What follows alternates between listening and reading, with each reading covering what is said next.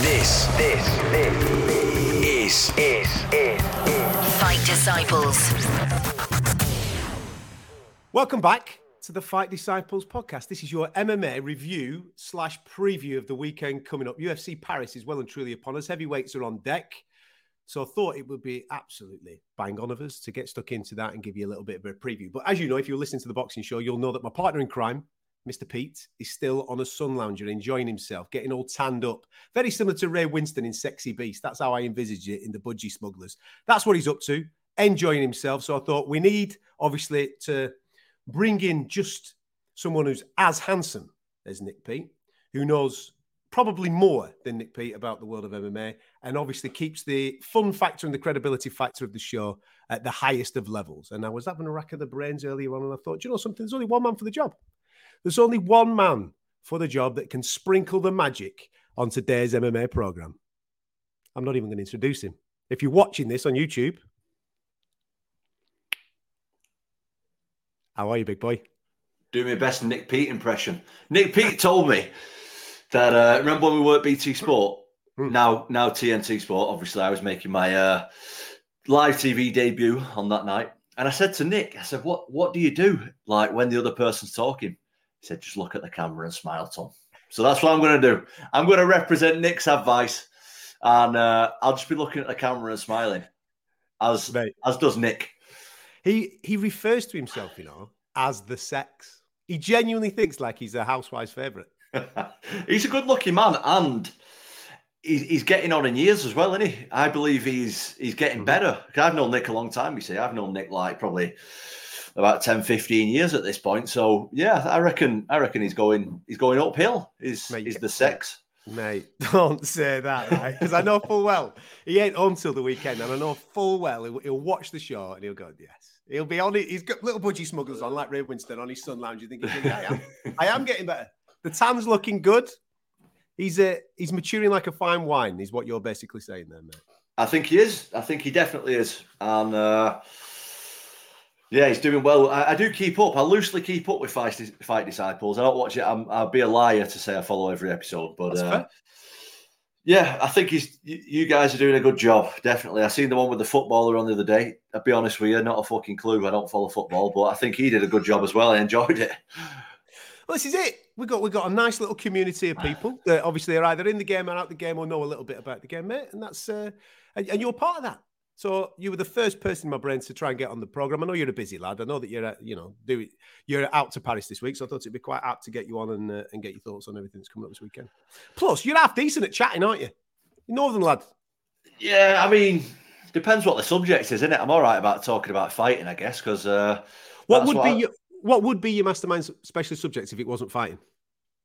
if it wasn't fighting, Yeah. oh, What do you know? What do you know shitloads of that like nobody would know that you know shitloads of? Hmm. Not a lot, you know. I quite, I'm quite into um, capital cities. I'm good with con- countries and countries and capital cities. I reckon. I'm a, I'm a man of the world, aren't I? Geography. Geography. Right. I don't I don't know about geography. I quite like travel and that. Yeah, I like documentaries as well. Documentaries, travel, but yeah, not a lot, mate. To be honest, all I do really, my life, especially now, now that I'm tuned into it all, I just train and train and sleep. I don't do a lot else, mate. To be honest with you, I train, sleep, consume a bit of MMA content here and there, spend time with my kids. That's it. I don't I don't have time for hobbies. You know, I, I'm busy. Well, well, there you go. You see, right? Obviously, you've got children very similar age to the to my kids. So through them and the things that they watch, I've become like specialist in Paw Patrol and and that type of vibe. You know what I mean? Like watching the programs that they watch. So I, I reckon I could hold my own when it comes to Paw Patrol knowledge. You know, maybe a bit of PJ Masks. Yeah, I'm all right. With, yeah, I they're uh, they're regulars in mine in my gaff. PJ Masks and uh, Paw Patrol, and my my oldest kid now is seven. Hmm. He's massively into Rubik's cubing. He's really smart. He's a really clever lad, and uh, he can now do a Rubik's cube in sub thirty seconds. That's it's, rid- decent. mate, it's it's ridiculous. Honestly, it's ridiculous. Never seen I anything got- like it. I got my little lad got one for for Christmas, right? And I I didn't cheat, but I've gone online and done all the um, YouTube tutorials to find the codes of how you go about doing it. And even knowing that, it still takes me three to four minutes to be able to complete it. Thirty, he- can do it in thirty seconds. Can he? Yeah, yeah, If you just, if you just, if you handed him one like just blind, and he, he'd just be able to crack it in thirty seconds. But yeah, I've uh, they call it scrap. Well, he calls it scrambling it, like fucking mixing it up. I've I've done it dozens of times, dozens in all kinds of different ways. I spent ten minutes doing it, mate, and he'll take a look at it like, and he'll just go. I don't even know what he does. It's ridiculous. I've no idea how he does it, what he does. He watches YouTube all day on it and does all that. That's that's been his summer holidays, mate. You know what it's like over here. Absolute shit weather, nothing to do. So uh, he's been on the Rubik's cube, mate, for the last six weeks. Respect, man. You got might have a little maths genius on your hands or something. Mm. He's a clever lad. He's a clever lad, mate. Respect to him. Um, I saw that you're on a stag do at weekend. Was it weekend just gone, or was it weekend before? When was it? Uh, merged it into one. Weekend just gone, and I watched the I watched the Usyk fight. You were out in Poland, weren't you? Actually, Yeah, yeah, yeah, yeah, yeah, yeah. how was it? How did, how did it go? As a as a place, because obviously I know that you know the gaff relatively well. The place that I went to, which I believe is pronounced Wrocław, I believe. Wrocław, yeah, Yeah, Mhm. might have got that completely wrong. Mate, what a place. First time I've ever been to that particular gaff. I went to Gdansk. That's the first time I've been to that place. Unbelievable. Sensational. Listen, if you're a bit of a geek, we architecture, outstanding. You won't find a better gaff in Central Europe. It was absolutely t- top class. Relatively cheap ale, quality food, nice people, boiling hot summer. What, what more do you want? I loved it. Thought it was a race. I uh, watched the fight. I enjoyed the fight. I thought it was a good one. I thought Daniel Dubois actually did really well as well. Uh, I watched it. You got to remember, mate. I watched it after about fifteen beers. so, my, so he my- looks at me. Whoa, he looks No, I-. I mean, I, I've sparred, I've sparred Daniel Dubois. I'm familiar with him. Um, I don't know him. I don't know him personally or anything, but I have sparred him.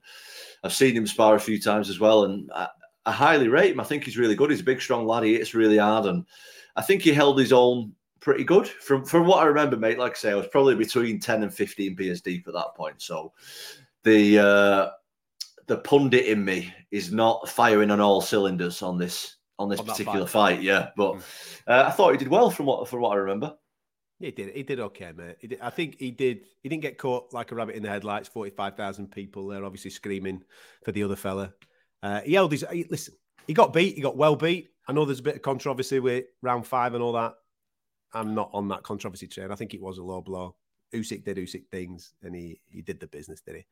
He's 25 though. He's got plenty of years. He's got at least another 10 years to have a to have a rise. And by the time he gets to whatever he needs to get to, Tyson, Usyk, AJ, all them lot, they'll be long gone. And then he, he'll hopefully be able to get himself a world title. Definitely, definitely. So go on, what would Stag do like? Oh, Solid, sorry, what? yeah, yeah, yeah. Forgot about the stag do. Yeah, very good stag do, mate. I think there was about 10, 10 professional MMA heavyweights on the stag do. So, uh, All heavyweights, did you say? uh, did, you say all, did you say all heavyweights? it wasn't all heavyweights. There was normal. There was regular sized people there as There well. was, there was normal human beings rather But, uh, rather there- than there was about- 70s. I think there was about ten, about ten heavyweights on it as well. Yeah, it was mate. It was a good time. It was a great time. Did a bit of uh, you know, it was a busy weekend. We were in Manchester, so United were playing. Uh, it was Gay Pride weekend, Bank Holiday weekend.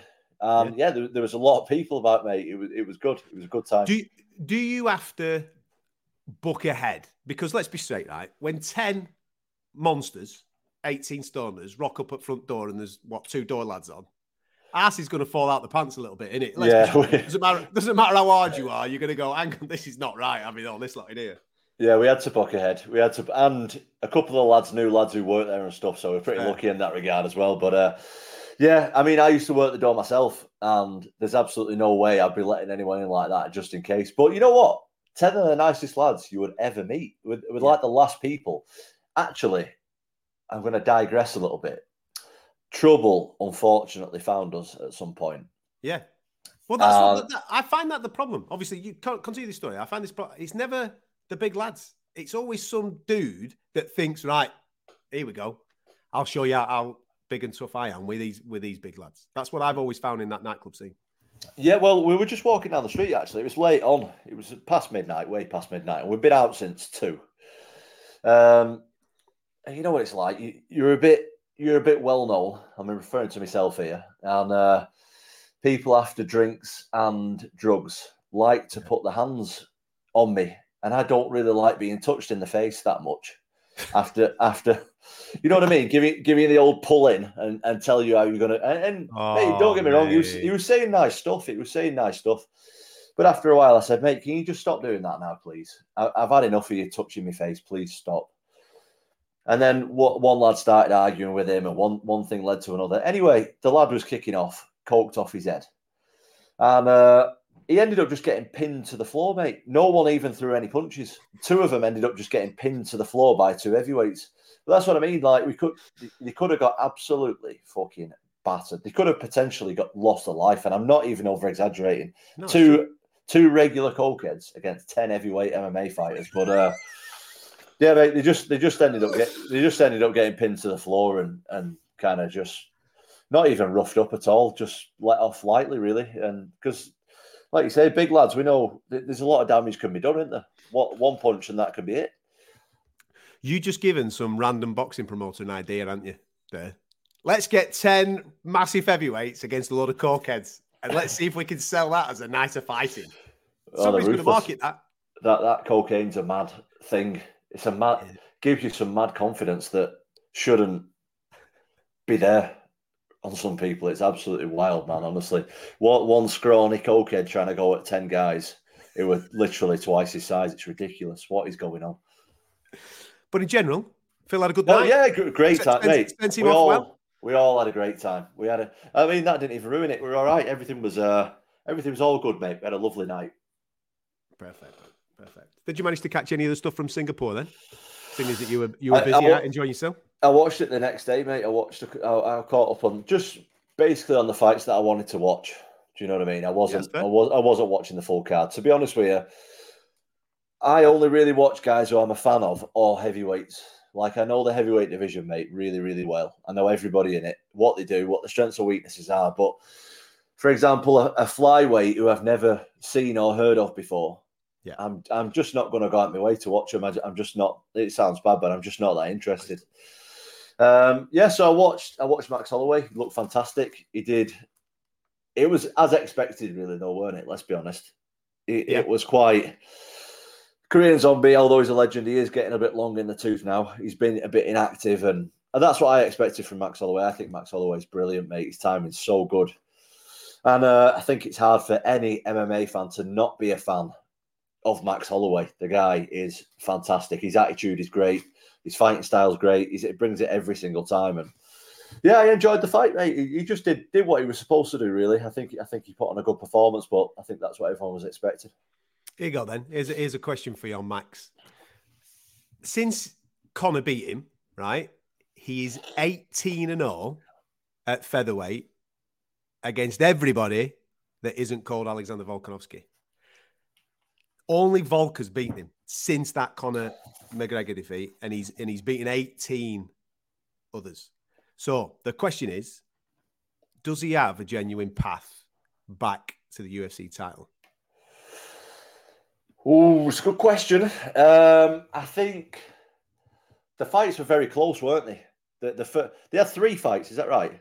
They've had three. First, there's a first two were close. The last yes, one was. They were. The yeah. last one was a shutout, mate. He's, he's five nilled him in the in the last one, and he's yeah. put on a masterclass. So you're right. He's won. He's won rounds against him. I mean, Nick's argument at one point is that Max has actually won more rounds against Volk than than Volk had against him. I disagreed with him. They were both tight. I I thought Volk did win the first two fights, but they were tight. I agree with what you're saying. The last one though was an absolute shutout.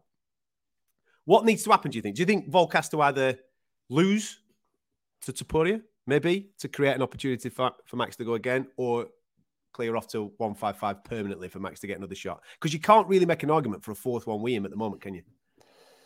Uh, not at this point. I think either either are, are good options, aren't they? Like he, he has to obviously lose or, like you say, move up. But the thing is, if you keep giving him a crack, he's gonna he's going to win sooner or later. Like they're evenly matched, like you say. They've done three. There's not been no finishes there. They've done 15 rounds with one another, which is absolutely ridiculous.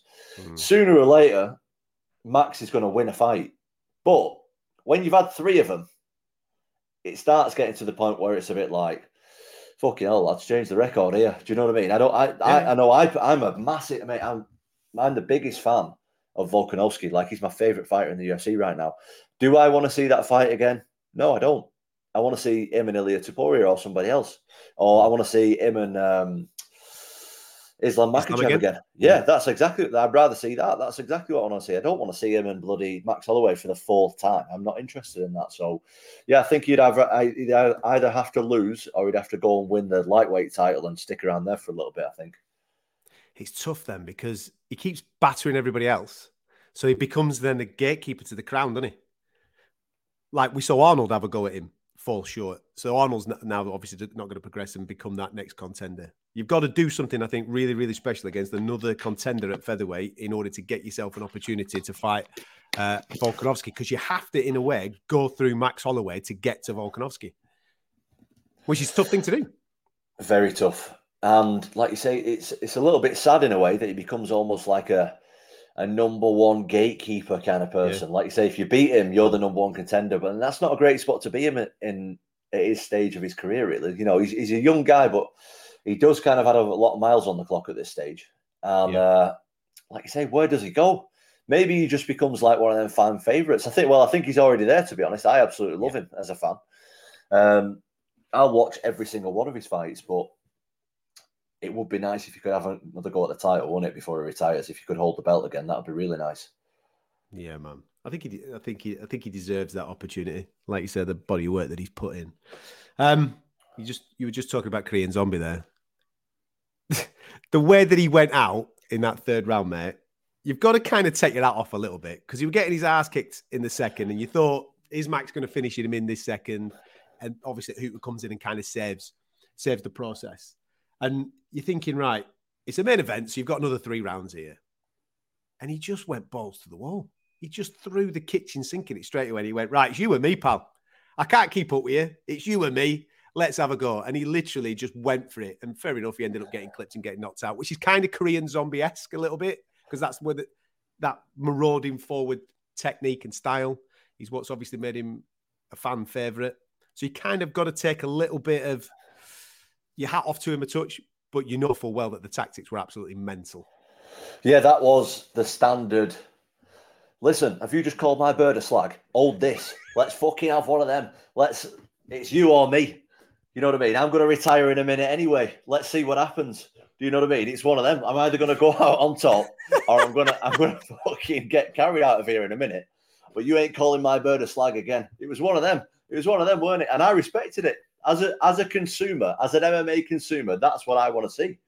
Like, I'm a massive fan of technique. Can you imagine? Can you imagine that in the corner in between rounds? he he's just called you a bird a slag. what? That's what he, he might have said it. Who knows? Who knows? Who knows what them Koreans are saying to one another? We don't know. But uh, it was it was tremendous as a viewer. That's what that's what we watch it for, isn't it? That that is what I'm a massive fan of technique. I'm a massive fan of defensive fighting, which not a lot of people are. I love seeing the old hit and don't get hit, but also I love the hold my beer moments. Here, hold this lad. He's fucking getting some here. That like that's what I want to see sometimes as well. What what would your dad say to you if you did that? Yeah, that he Never might never speak to me again. It's, It's never never happening. It's ne- no, absolutely not. That's never happening between me and my dad. I do not fight that way. And uh, yeah, that I re- do you know something? And you don't fight that way, and I doubt that you'll ever be in that position. But I just want one moment. It'd be amazing if your dad did say that to you. Said, "Hey, guess what? Guess what? He just called your missus."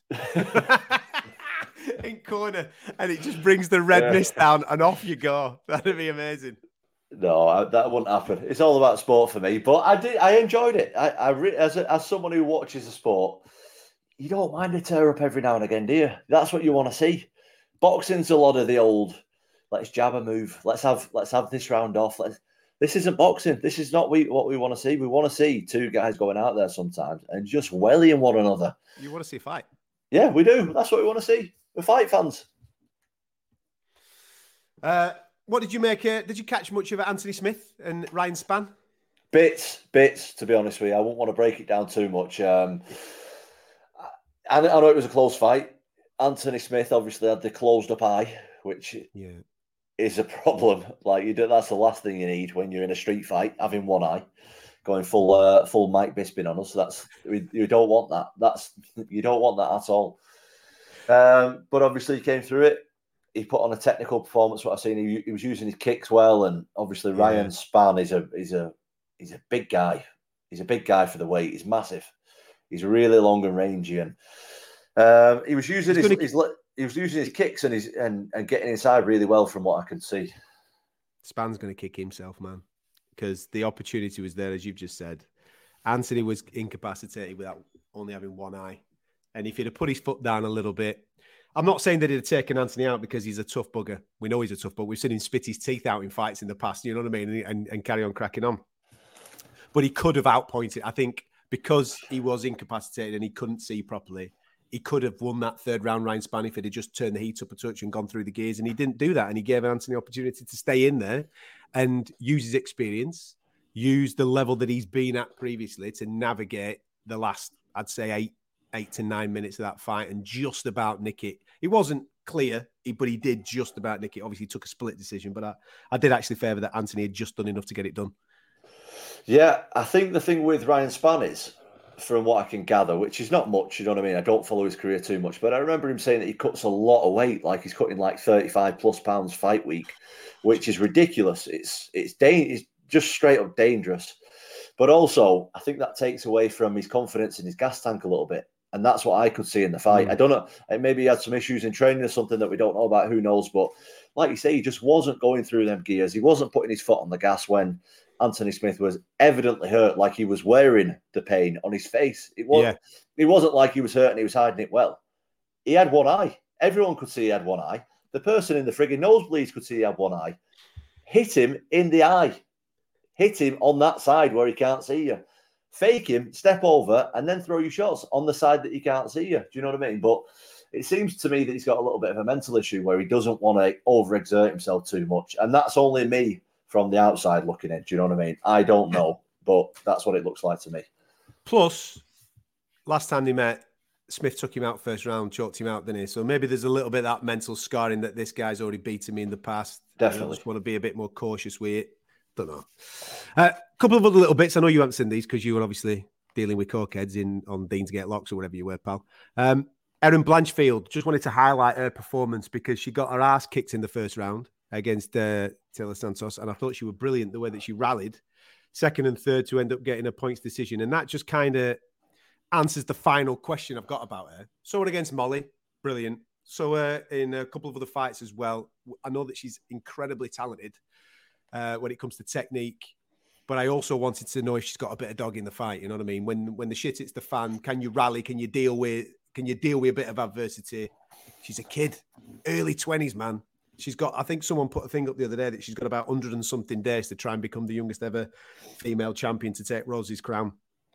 I'm not against her getting a title shot next. I know that in Paris you've got obviously Rose herself taking on Manon Fiorot, which probably will lead to a shot at the winner of Shevchenko and Grasso. But I've no problem with uh, Erin Blanchfield getting a shot. I think she's earned her stripes. And at the weekend, if you can take on someone like she took on at the weekend and get the job done, um, she's well in line, man.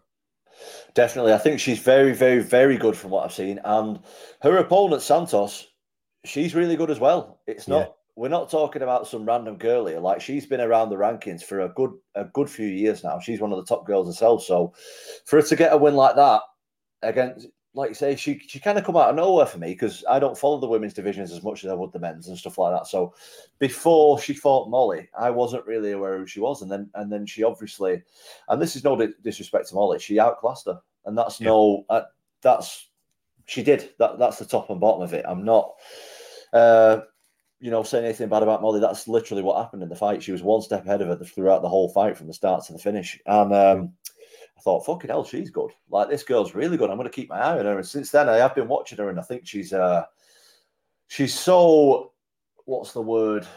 See, if I was a proper pundit, I'd know these words. Cerebral. She's very cerebral in there. She's not. Mm. Um, she don't get emotionally attached to anything. She's super, No. super calm and and relaxed, and makes really good decisions as well, which is something that you don't see too often from the women. To be honest, a lot of the women are making bad decisions, and you can tell someone like her, even though she's young, she's been doing the sport for a long time because she makes the right decisions at the right time under pressure, which is something that not a lot of women do, to be honest with you. And that's the key thing in this one, mate, because like I said, first round she got her ass kicked. She, she was on the verge of maybe getting taken out. And then she kept, stayed calm, realized that she had another 10 minutes to navigate the fight. She did it and she did it absolutely brilliantly and showed that she's got she's got what it takes to get to the very, very top level. And as I said, no problem. If Grasso comes through against, listen, it's a tough ask, is it? Grasso against Shevchenko, you'd think that Shevchenko's going to come back better next time around. So it, it could be a bit more competitive. But whoever comes through that, I have no problem with Blanchfield um, having a knock against them. Even if Rose Namajunas looks amazing at the weekend against uh, Manon Fior, Fiorot, or Fiorot takes out Namajunas. Uh, Paris, you're going, aren't you? You, prom- you promised, yeah, your promise is on the microphone. You said, "Listen, I'm going." So I'm going. I am going. I don't know if it was the wrong decision to be honest. A lot of people telling me, "Oh, you should have called out Pavlovich." Listen, I'll fight all. I'll fight all of them. Don't get. Don't. I'll fucking turn up for any of them. What do you, What do you mean? People are saying it's a wrong decision. Call out Pavlovich. Oh, people are always like, "Oh, why? Why do you trying to fight Ciryl Gane? He's just lost the title." I'm like, I don't know. I'm trying to fight anybody. Just give me a fight. I'm not bothered. Whoever whoever's free, give me him. Yeah. Well, hang on. All you said, I'll go. I'm going to go to Paris. I'm going to watch the main event, and then I'll beat whoever wins that main event, and then I'll beat Jon Jones. That's what you said. In the, the, it's the path to Jon Jones, literally, in it. So what is the easiest? Not the easiest path, but what is the logical path to Jon Jones? Turn up at every heavyweight fight that is currently booked in your division of guys ranked higher than you. Ciryl is ranked higher than you. Yeah. And cause fucking murder. That's basically what you've got to go and try and do. Exactly. And that's what I'm trying to do. That's what I'm trying to do. And you know what? If Ciryl does get a big win this weekend, or or Spivac gets a big win, yeah. The other the other fights are kind of irrelevant. That's the way MMA works. Is people have such short memories. Massive win on the weekend, big knockout, big submission. That's a big fight for me straight away. It doesn't matter about who else is knocking around at the time whoever's won recently, that's the fight to make. I think I'm not bothered, honestly, mate. Just give me a fucking fight. I want to fight somebody. I'm ready to fight. Give me one. When? When? When are you looking? I want to fight before. Want? I want to fight before the end of the year. Definitely. Right. I'll come back to that in a minute. Right. Let's preview this because you've been obviously been in with Spivac, and since you've been in with Spivac, he's looked mint. He's had three really good wins, all finishes. Um, okay, level of opponent, you could probably look at Hardy and maybe Sakai, and you look at them and you go, okay, that's a that's a rung below. Derrick Lewis has been there done it, got the t-shirt, and he uh, he finished him. So since the def- since you beaten it, your your win against him has actually matured really, really well because you blitzed him. Now it looks well, that's actually a, a, a better win than it was when you actually did it. Yep, I would tend to agree. I would definitely tend to agree with that. I think. Um, Fucking hell, how long have we got? Because I, I can talk about heavyweight fights all day, mate. That this is what this is what this is what I study. This is what I do. I know everything about every opponent. So, um, do you make predictions on the show or not? Or do, do, you just generally? I'm I'm not up for making a prediction, but I will give a breakdown of the fight definitely. So, first of all, I want to talk a little bit about octagon control. That's the first thing I want to talk about because until a few months ago, mate, I was not aware properly what octagon control is. I thought octagon control, and this is me doing this full time for years now. I didn't really know what octagon control is until the UFC official broke it down for me. I basically thought that octagon control is the fella who's walking forward punching the other fella. The, to me, that's octagon control. That was octagon control. Now, the way I got it ex- explained to me, it's not. It's the person the man or woman in the fight who's controlling the space, whether that be on the back foot, on the front foot, on the side foot, fucking upside down, whatever.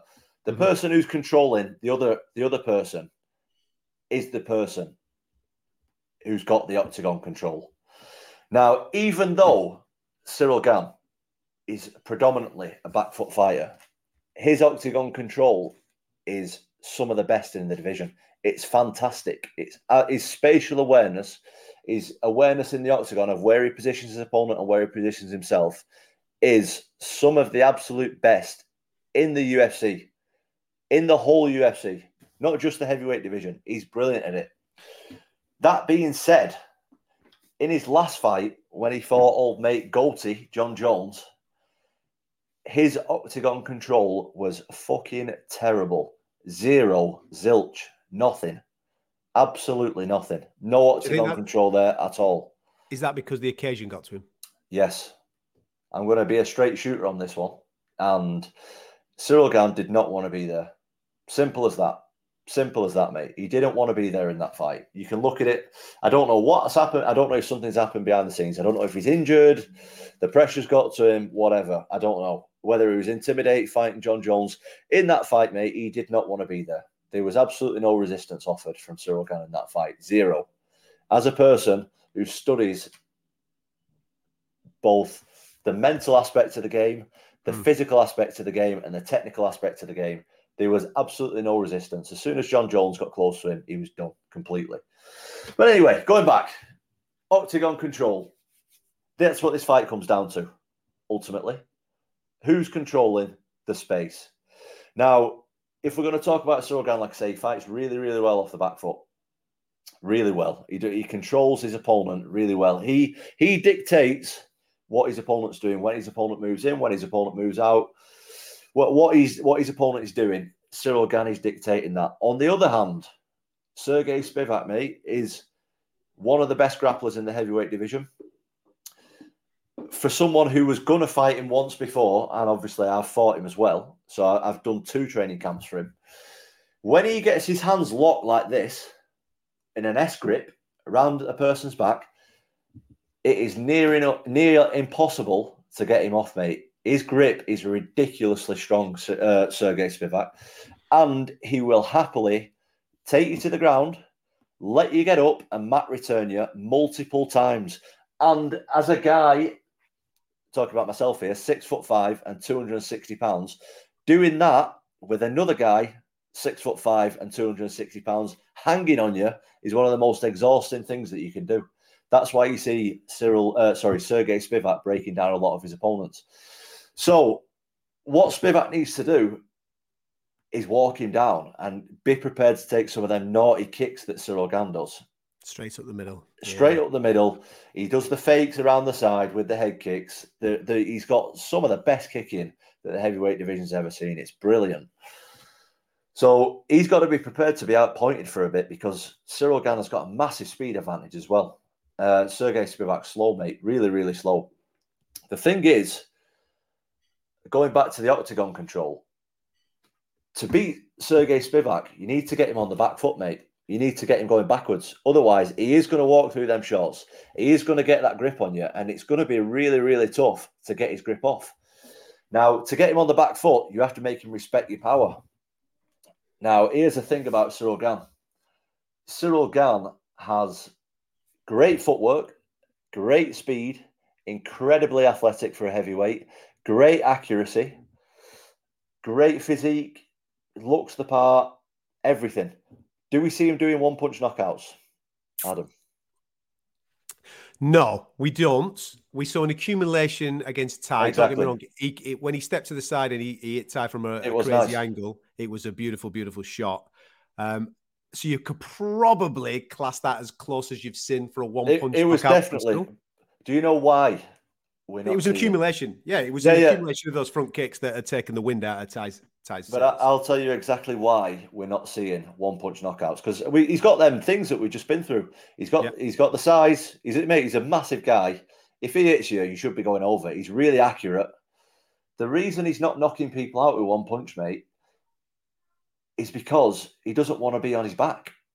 He doesn't want to plant his feet for long enough Mhm. To transfer the weight through his feet, through his ankles, through his knees, through his hips, turn his punch in because his feet will be planted too long and he was going to get out grappled. You've seen it with Jon Jones.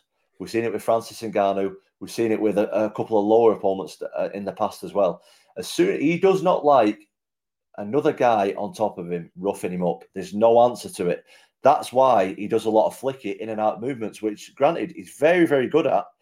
But against someone like Spivac, who's a front foot fighter, who's a, a strong grappler, you need to get him on the back foot. So I don't think this fight's as, as one sided as a lot of people thinking. You Oh, know? a, lot, a, absolutely. a lot of people are going out there thinking, oh, yeah, Ciryl a lot better than him. Granted, he looks a lot better. He's a better striker. He's definitely a better mover. His punches are more accurate. He's more probably more of a complete fighter than um, Spivac is. But stylistically, it's a bad matchup for Ciryl Gane, Well, you know. Here's, here's my question for you then. Is Spivac explosive enough and cute enough to slip anything coming? Because that's what he's going to have to do, isn't he? He's going to have to slip something in order to get that, get close that distance, get that takedown, and then obviously dump uh, Ciryl on his back. Is he explosive enough to be able to do that? Well, that's the question. That's the question, isn't it? But the thing is about um, Spivac is, if you refer back to his uh, previous fights, if you watch his fight with Tai Tuivasa, Yeah. took a lot took a lot of punishment, mate, in the fight. Kept walking him down until he couldn't be denied. Wore him out, mate, and made Tai Tuivasa quit. One of the one of the only times, mate, we've seen Tai Tuivasa absolutely gassed, not wanting to be there in the fight because this guy was absolutely relentless. Took the punishment and walked him down and said, "You know what? You throw everything you want at me. I'm not asked. Fucking keep doing it, and I'm going to put you on your back eventually and, and squash you." And he might do the same again here. We don't know, but Ciryl Gane's very good. You know, he- he's had. I I would imagine he's going to be very embarrassed about his last fight, and he's going to be working heavily on his grappling. The guy's an absolute freak athlete. He's massive. He's ridiculously athletic. So we might see a bit of a reinvented Ciryl here, but we don't know. It's very interesting. And you're going to be ringside or cage side, octagon be- side, whatever they I'll be there, call it. mate. I'll be Yeah? I'll be like McGregor, just stand up the whole fight, sunglasses on, just saying. Do it. Shades on, shirt open, big chain, shirt open, shades on, and just stand there like that. Beautiful. I might do. Uh, you never know. You never know what I'm going to pull off, but I'm looking forward to it, mate. Especially, uh, I've not watched uh, Ciryl Gane up close. I've never watched him up close, and watching up close and watching on TV is fucking Completely two completely different things. When we were working Leon Edwards and Kamaru Usman, I remember watching Gaethje and Fiziev Steve. cage side, Awesome. and I thought when I watched it cage side, I was literally really, really close. I couldn't have been any closer. I thought Fiziev won it quite easily, you know. And then when I watched it, when I watched it back on the TV, mate, I was like, "What was I just watching?" Gaethje won this easy, like this. He won two of them rounds easily. But mate, a, a lot of them little punches from Fiziev were getting through, but they just did from close up. They looked powerful, and obviously they're scoring for damage and stuff. But when you're watching it on the TV, it's it's completely different, mate. Completely different. So I'm looking forward to seeing how uh, how it all pans out, mate, on Saturday night. I love a heavyweight scrap. Love it. Do you think that? Do you think they can turn whoever wins? uh, Obviously, it's going to it's going to come down to the nature of the fight. And if it's a one hitter quitter, then maybe the answer is yeah. But if it's a, a do- bit of a dogfight, then maybe the answer is no. Turning around the winner of that for you for November or December of this year. That's what I want. That's what I'm trying to get. But I, it's a tough one, mate, because I'm a bit, I'm a bit like I only want to fight above me now. I've never been fussy about it before, but um, Hmm. I'm close. I'm close, mate. I'm, I'm, I'm one or two fights away from a title shot. Well, And let's let's let's be logical about it, right? So Ciryl holds two, and obviously uh, Sergey's behind you at the moment. You've already beaten Sergey, right? But if Sergey wins, the rule of thumb is that he he'll probably leapfrog and take Ciryl's spot. You would think. So therefore, there's an opportunity. Maybe maybe Sergey would want to get one back over you. So maybe there's a narrative there to be able to make that fight if he's the number two. What else have we got here? You've got Ty, who's already rocked up with Volkov. That's below you, so we're not interested in that. Uh, Blades, Almeida. Blades is now slightly behind you, isn't he? Yeah, After that- his I mean that that would obviously be great to get that one back, but at the same time, I believe they're fighting like mid-November. That's right. In, in I'm- Brazil. I'm trying to fight November myself. Do you know what I mean? Or December. Like I, I don't want to wait until they turn around and wait until March, April. Do you know what I mean? I'm trying to I'm trying to go now. I, I want to go, you know, not right now, I've just come back from a stag do as we talked about before, but give me a couple of months. I'm you know, a couple of weeks, I'm good to go. Listen, let's be dead straight about this, right? As uh, because we we look at people who are matched up, and you look at the prospect of actually being able to turn around the main event for November, December. The legit thing is now, John Stipe, November the 11th. You want to be on that card. That's the card to be on because you've got the heavyweight title fight. To be on that card would be one tremendous in itself because it's the anniversary, 30th anniversary card. That'd be awesome. It kind of boosts superstardom. It's in New York City, all the bloody pomp and ceremony at Madison Square Garden, all that. And if you look at the guys that are above you, the only one that's not matched up is Sergey Pavlovich. So Well, if you look, if you look at me- that, Let Look at me, it legit. uh, look at it legit. That then is an eliminator. I don't give a shit what anybody says. That's the eliminator for the title. It definitely is, but we have a small issue with that. From from what I'm told, and I mean, I'll be getting this confirmed on the weekend, obviously when I'm in when I'm in Paris with the UFC people around, the UFC brass, as it were. But um, Sergey Pavlovich is going to be the backup fighter for the main event, and Okay. they don't like to match backup fighters for title fights. So I'm told. So say say me and Pavlovich will match for that event, Yeah. and Stipe banged his head on fight day. Yeah. Who's going to step in and fight Jones? You know what I mean? We've already got a fight going. I mean, I guess they could. Who knows? But uh, apparently they don't like to. But uh, that's only what I've heard. I need to get it confirmed properly this weekend. No, that that is true. But I would also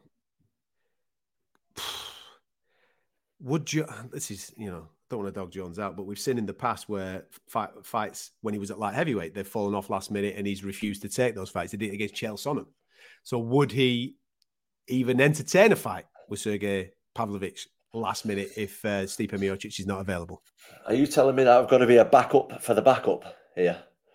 No, what I'm saying is that you've got to concentrate on yourself. So therefore, Pavlovich is obviously that, that's a great option because it automatically for me makes it as a, a title eliminator. You've got two hits at this. You've got November, which is the 30th anniversary, and then you've got Vegas, which would be equally as good December. So you've got two solid months there at the back end of the year, aren't you, where you could get on a card. And if it is going to be December, then that makes whoever wins this weekend more viable to be able to turn that round for for the Vegas card. I would agree. I'm trying to be active. Do you know what I mean? I've just um, come off a year layoff. I had a fight for a minute a few weeks ago. Like I want to, I want to go again. I want to go again. I don't want to wait. But I guess that's the way that that's the way it goes at the top. Do you know what I mean? You have to be smart. You have Yeah. to be a bit selfish about stuff. You can't just be taking fights willy nilly now. Like uh, I've earned this spot. I am currently the person in the UFC with the shortest fight average time. What is it? Two nineteen? Is it two nineteen? Your your fight time? I like to get in and out, mate. I don't like to be in there for too long. If What I is don't, it? Do you, do you not like showers or something at the O2? Is that what it is? You just want to get in and out and get the job done and get out. I, I don't really like getting punched in the face if I don't have to. To be honest with you, I'd rather fucking rather not. I'd, ra- I'd rather be up there having a beer rather than still having a scrap.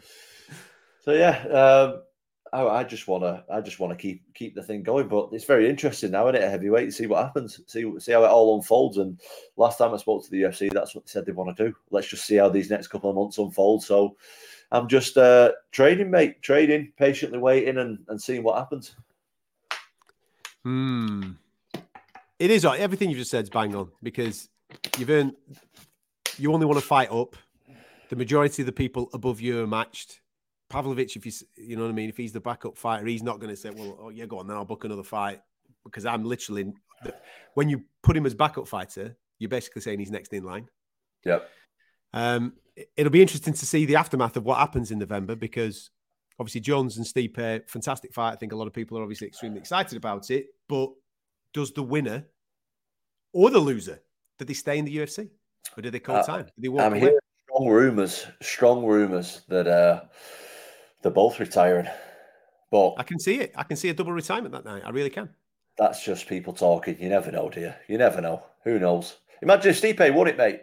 Imagine if he just bombed him. Yeah. That'd And be- listen, that's that's not alien. We're talking Absolutely about the not. best heavyweight that the UFC has ever seen.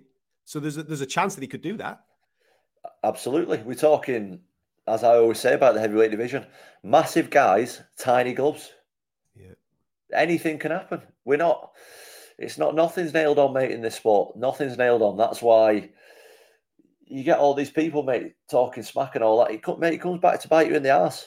You can't be doing that. You make yourself look like a right knob. Think about all the memes. You're, you're saying you're unbeatable. No one's unbeatable, mate. Fucking, this sport's well dangerous. What you, what you doing? Have a minute pipe down a bit. Stop doing that. This is this sport is insane. If you're not on that card, are you coming to New York? Oh yeah, I'm coming. I'm I'm going though. I'm going.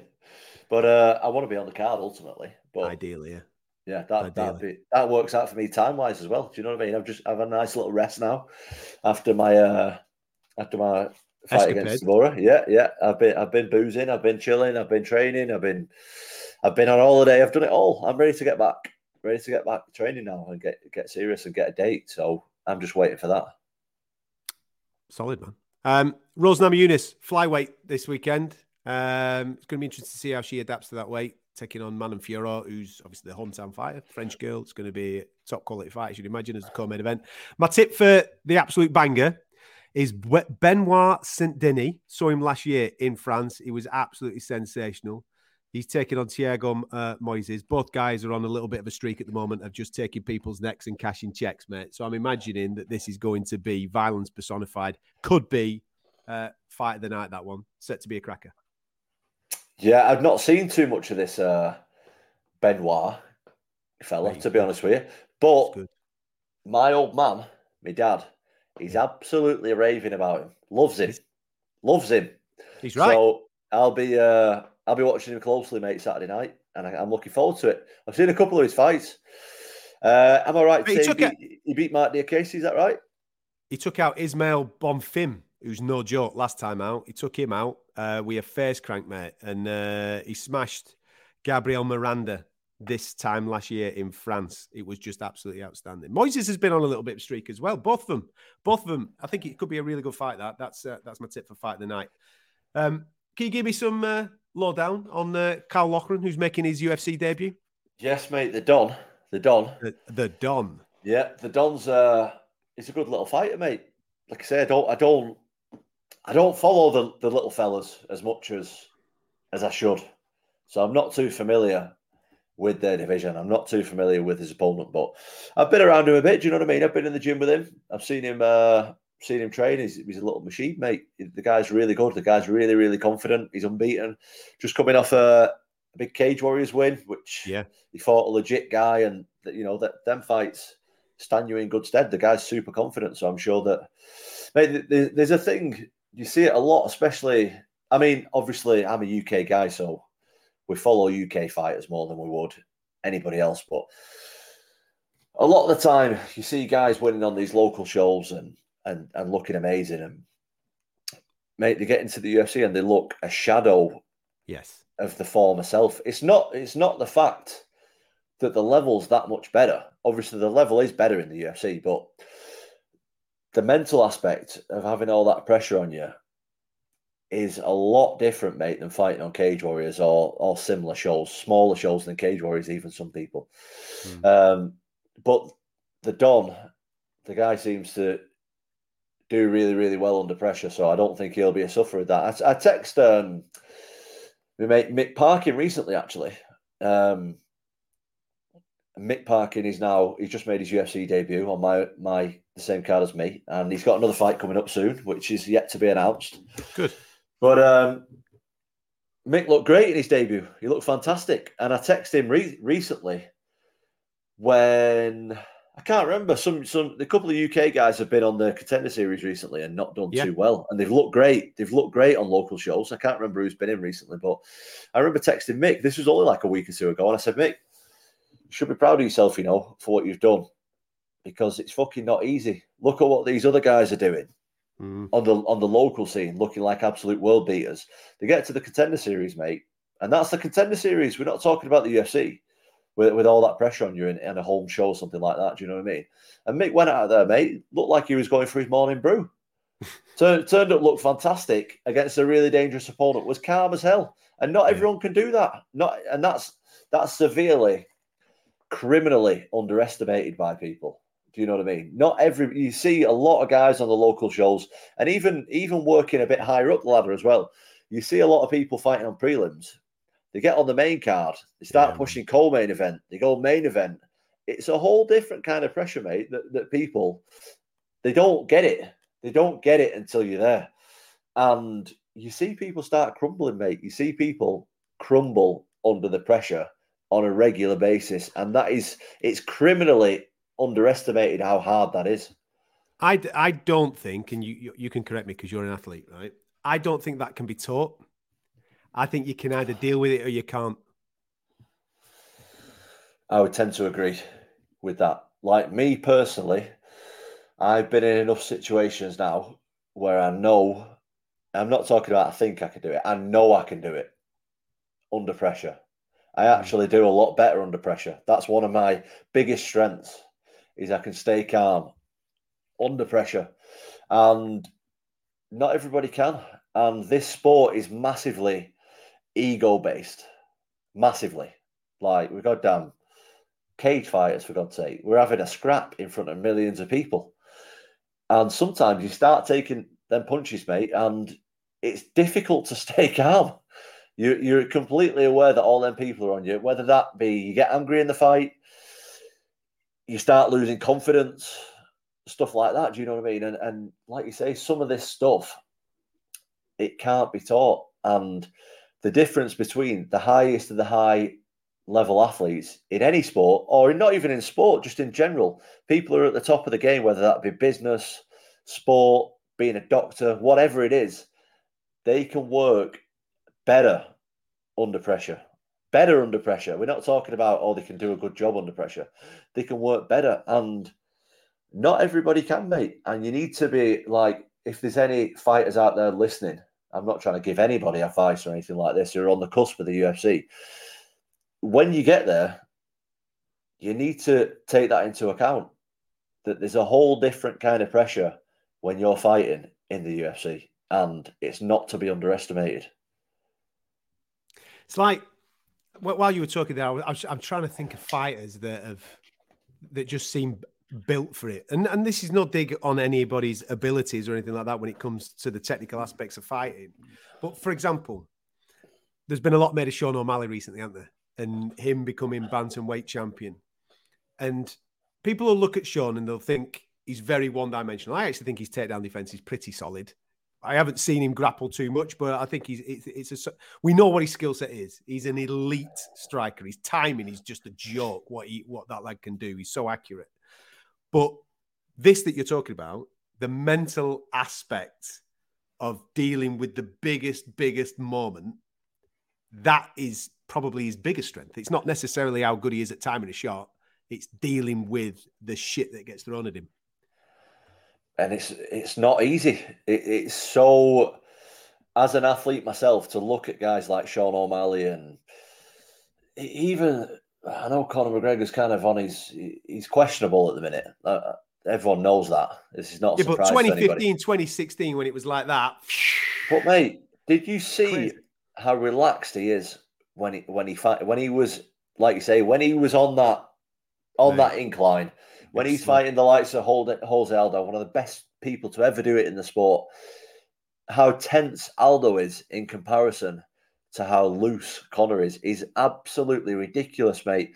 Absolute mental giant. That's what you have to be, mate. You have to be a mental giant to be in the spot of being top five in the world. We're not talking about like some fella who can have a scrap here, who's an hard guy.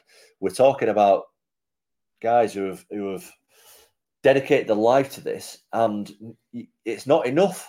It's not enough, mate, to dedicate your life. You can be on the all the best diets, you can have the best training in the world, you can do the best physical preparation you want.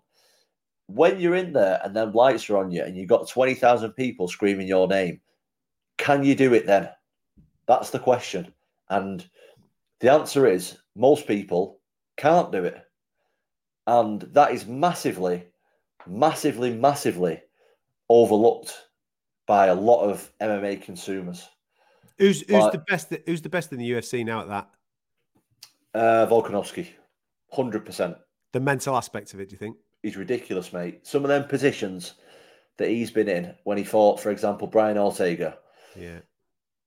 the stuff that must be going through your head when you're deep in the fight. We're not talking about a fresh guy here. Mate, you, you start you start getting fucking tired and exhausted and then get put in the positions. You're bleeding all over the gaff. You got 20, 30,000 people screaming, thinking the fight's going to be over, and you withstand it and come out and then win the and then win the round. You get up and, and, and bash him up the next round or two. It's ridiculous. The guy's an absolute that's what that's the best way I can describe it. He's a mental giant, mate. It's ridiculous, and this is what elite athletes are. That that's the biggest difference. And I'm glad that that people from the outside, like yourself and stuff, takes it into account because it's it's hard. it's not easy to do this stuff. And like you say, you're you've either got it or you've not. And I've seen plenty people in the gym, mate. There's plenty guys in the gym over the years who I've trained with who've beat the living shit out of me in the gym. And they're not at any level in terms of fighting. Do you know what I mean? They're not UFC fighters. They're not even close to the UFC. You know, and and they just can't do it when you need to do it, and that's what's important. Can't do when the lights come on, man. Woof. Right. I think I think we've rocked and rolled there, mate. I've, I've taken up far too much of your time. You should do this. You should do more. Obviously, you're concentrating on becoming heavyweight champion of the world. I get all that, man. But you should uh, you should uh, have a crack at doing a little bit more of this. I don't know. I, I have to find the right person to do it with. Do you know what I mean? Um, Nick Peet, Nick Peet's a good looking lad. the sex. Uh, I don't know. Do you mate, know what, he'd mate? be a nightmare. You and him would be an absolute fucking nightmare. He'd sit what? there and he's budgie smugglers and he'd just rip into everything. Do you know what it is, Adam? Right? Is um, you've had to lend me a microphone. Obviously, the viewers don't know about this. This is it for the people at home. There you go. I, I can hardly work a fucking phone. Never mind like a computer and all that. Um, and I just Yeah, don't. I- I don't have you- a whole lot you- of time on my hands. You know. Yeah, I know that. But if you could get if if someone can get you on air and press record for an Yeah. hour, you know what I mean? And on a random Tuesday, Wednesday night, whatever it may be, bosh, the people want to hear from you. There you go. I think be, I you'd be, don't- you- I you'd be don't doing know. the sugar show, mate. You'd be you'd be turning into the Sean O'Malley. Get yourself a, a little pink dye, little pink rinse. You'd be rocking.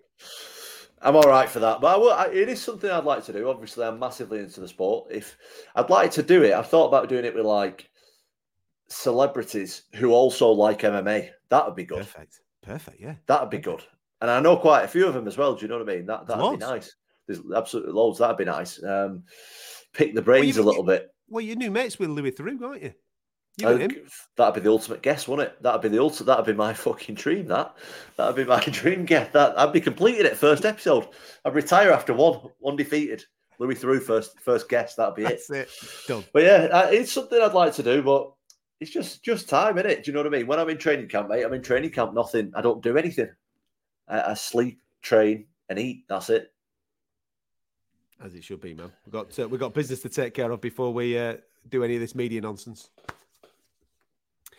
So Paris this week. Looking forward to seeing you on the TV. Shirt open, very. Uh, uh, you know, I want it Narcos esque, mate. Is what I want it to look like. Bit bit Escobar. Shirt open, chest out, shades on, big chin. Job done. I'll go for it. I, I mean, I'm not in the best. I'm not in as good a shape now as I always when I fought, so I might wear. I might vest underneath or something, looking fresh, Tony Soprano style. Onslow. Go Yeah, for a I'll- full onslow, lad. I'll look great. I'll look. Uh, we'll see. We'll see. I've, I've actually got to get a shirt and that when I get there. I've not got one, so doing a bit of shopping in uh, Paris. See how that goes. Superb. Well, safe flight, mate. Enjoy uh, enjoy this week. If people are going out to Paris, obviously, I've no doubt they'll see you. I know that you're doing meet and greets and all that type of carry on with the UFC at some point uh, throughout the course of the weekend.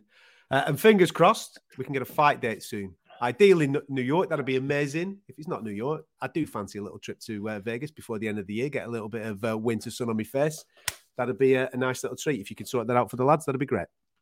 I completely agree. And do you know what else I'm hearing rumblings of, which I do fancy? Go ahead. UFC China. Ooh. What about that? Get the lads over in China. Ooh. That'd be excellent, wouldn't it? That'd be nice. That would be nice. That's a naughty little uh, drop on the show.